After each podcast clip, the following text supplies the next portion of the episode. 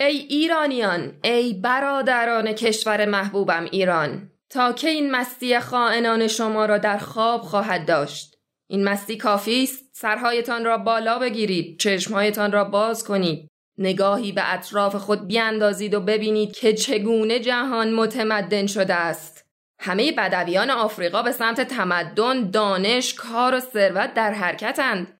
و همسایهتان روسیه بنگرید که صد سال پیش وضعیتی بدتر از ما داشت. آنان اکنون مالک همه چیز شدند. ما در گذشته صاحب همه چیز بودیم اما اکنون همه آنها از میان رفتند. در گذشته دیگران ما را ملتی بزرگ می دانستند اما اکنون به وضعی دچار شده ایم که همسایگان شمالی و جنوبی ما را دارایی خود تلقی کرده کشورمان را بین خود تقسیم می کنند هیچ قشون، سلاح، مالیه مطمئن، دولت درست و حسابی و هیچ قانون تجاری در اختیار نداریم. در این میان روحانیون شما نیز به خطا می روند.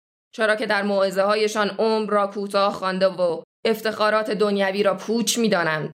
این موضوعات شما را از جهان دور کرده و به سوی سلطه پذیری و بندگی و جهل می‌برد. همزمان شاهانتان نیز چپاولتان می کنند. و در کنار همه اینها اجانب نیز همه پولتان را در اختیار خود گرفته و در عوض شما را با پارچه های سبز و آبی و قرمز شیشه های پرزرق و برق و تجملات اقوا می کنند. اینها دلایل بدبختیتان هستند.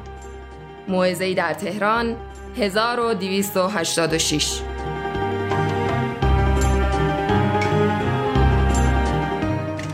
سلام دوستان عزیزم. شما به فصل سوم پادکست یه فنجون کتاب گوش می‌کنید. من شیمام و تو قسمت دوم رفتم سراغ کتاب تاریخ ایران مدرن نوشته یرواند آبراهامیان دیگه از این کتاب رو با هم دیگه بشنویم. رویکرد قاجارها واسه حکومت به ایران بیشتر فریبکارانه بود. اونا بیشتر می اومدن تقسیم بندی های اجتماعی و فرقه‌ای و منطقه‌ای و نژادی رو یه ابزاری می‌کردن تا بتونن به طایفه های مختلف حکومت کنن. بنابراین روش حکومت قاجار بیشتر بر اساس تفرقه بنداز و حکومت کن بود تا درست کردن نهادهای بروکراتیک یا اعمال زور یا توسل پیدا کردن به الوهیت و تاریخ و اینجور چیزا. دولت قاجار البته اگه بشه بهش گفت دولت به جای هدایت و نفوذ کردن تو جامعه عمدتا انگار بر فراز ایران معلق بود. قاجارا در مورد قدرت به شدت خودستایی می‌کردن اما در واقعیت حوزه اقتدارشون از پایتخت و اطراف اون فراتر نمی‌رفت. حاکمیت قاجارها رو اغلب به چشم همون استبداد شرقی می‌بینن. اما واقعیت اینه که اقتدارشون خیلی متکی به آدمای زینفوز محلی بود که بعضیاشون با دربار وصلت کرده بودن و اغلبم منبع قدرتشون مستقل بود. از القاب شاه تهزیه گردان اعظم بود که حقیقتا هم برازندش بود این لقب. ایران تا سال 1299 یه دولت شکست خورده کلاسیک بود. حضور وزرا تو مناطق خارج از پایتخت خیلی کم بود. دولت نه تنها بر اثر رقابت‌های بین افراد زینفوز و برجستگان سنتی و همینطور احزاب سیاسی جدید کاملا فلج شده بود بلکه به خاطر موافقت نامه سال 1918 ایران و انگلیس از کار افتاده بود. بعضی از ولایت ها در اختیار جنگ سالاران و بعضی ها زیر سلطه شورشیان مسلح بودند. ارتش سرخ گیلان رو به تصرف خود درآورده بود و تهدید می‌کرد که به سمت تهران حرکت می‌کنه. به گفته انگلیسی ها شاه دیگه در برابر منطق و اقلانیت نفوذ ناپذیر شده بود و برای فرار از کشور در حال بسته‌بندی جواهرات سلطنتیش بود. از طرف دیگه هم انگلیسی ها که فهمیده بودن زیاده روی کردن در حال تخلیه خانواده هاشون از مناطق شمالی بودن. نیروهای انگلیسی اعزامی هم آماده عقب نشینی بودند و تدارکات نیروهای تفنگدارشون تو جنوب بود. وزیر مختار بریتانیا در تهران به لندن اعلام کرد که بریتانیا فقط دو تا راه داره.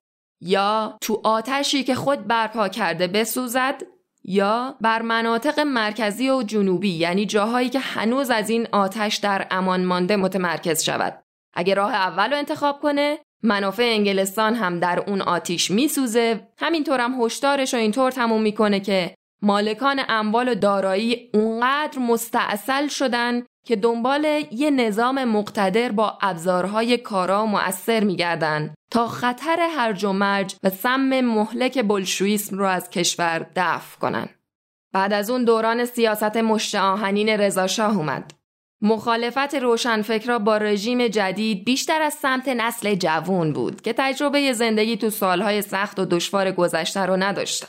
نسلای قبلی موضع مشخصی نداشتن بعضیا موافق بودن بعضیا مخالف این حرف احمد کسروی تاریخ نویس مشهور در مورد رضاشاه که به چشم خودش دیده بود که شاه از دستگاه عدلیه به نفع شخصی خودش سوء استفاده می‌کنه اما بازم می‌گفت روشنفکرای جوانتر ما احتمالا نمی‌تونن درک درستی از قضایا داشته باشن و به همین دلیل احتمالا نمی‌تونن درباره رضا شاه داوری کنن اینان جوانتر از آن هستند که اوضاع احوال پرآشوب و نامید کننده دوران ما را درک کرده باشند. بعدش هم مقالاتی نوشته و مزایا و معایب رضا شاه رو مورد بررسی قرار داد.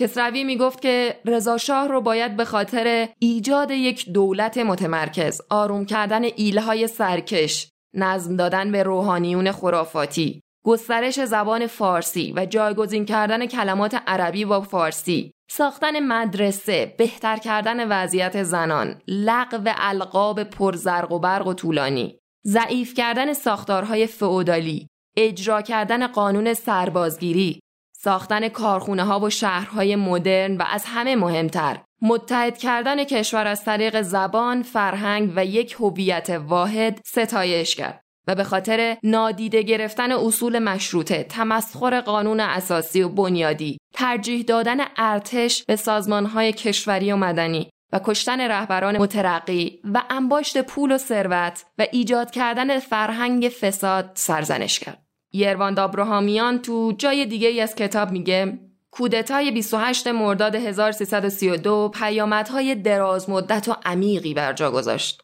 شاه مصدق از بین برد اما نتونست جذبه معنوی اونو از بین ببره. همین باعث شد که مصدق تبدیل شه به یه جور قهرمان ملی. همینطورم کودتا مشروعیت سلطنتی رو علل خصوص تو اصری که روح جمهوری خواهی توش حاکمه به شدت شکننده کرد. چون شاه رو با انگلیس و سازمان سیا و اماییکس به هم مربوط کرد. بعد از اون ایرانی ها انگلیس و آمریکا و امپریالیسم و شاه و همه با هم همدست می‌دونستن.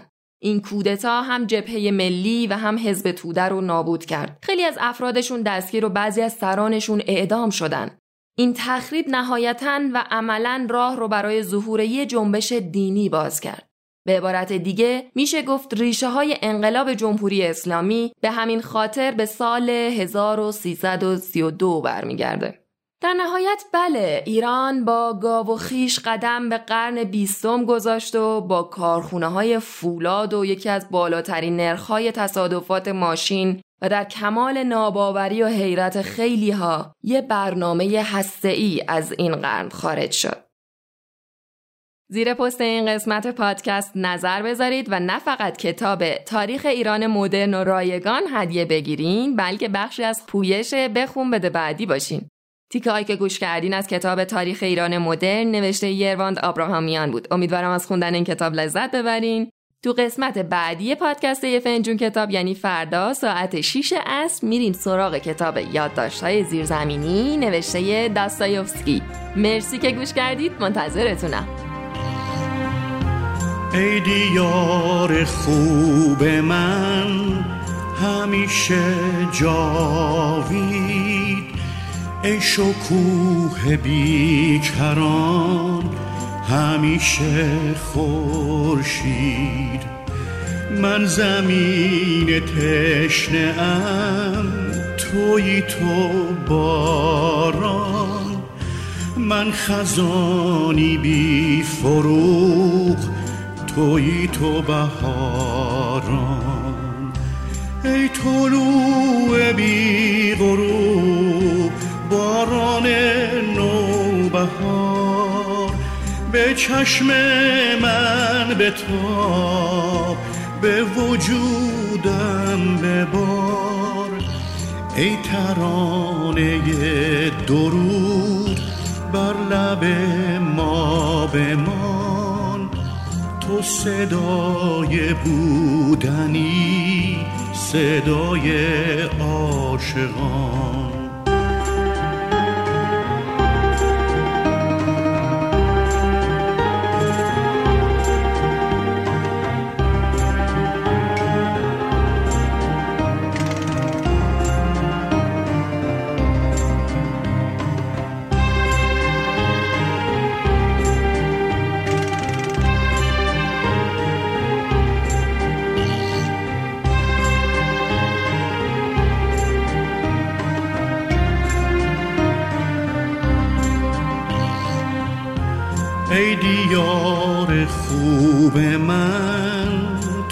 تسلایی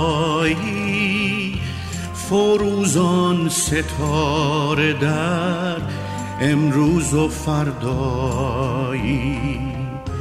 از تو با تو گفتنم ای سرودم تو گفتن و شکفتنم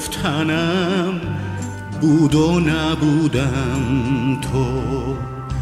ای طلوع بی غروب باران نوبهار.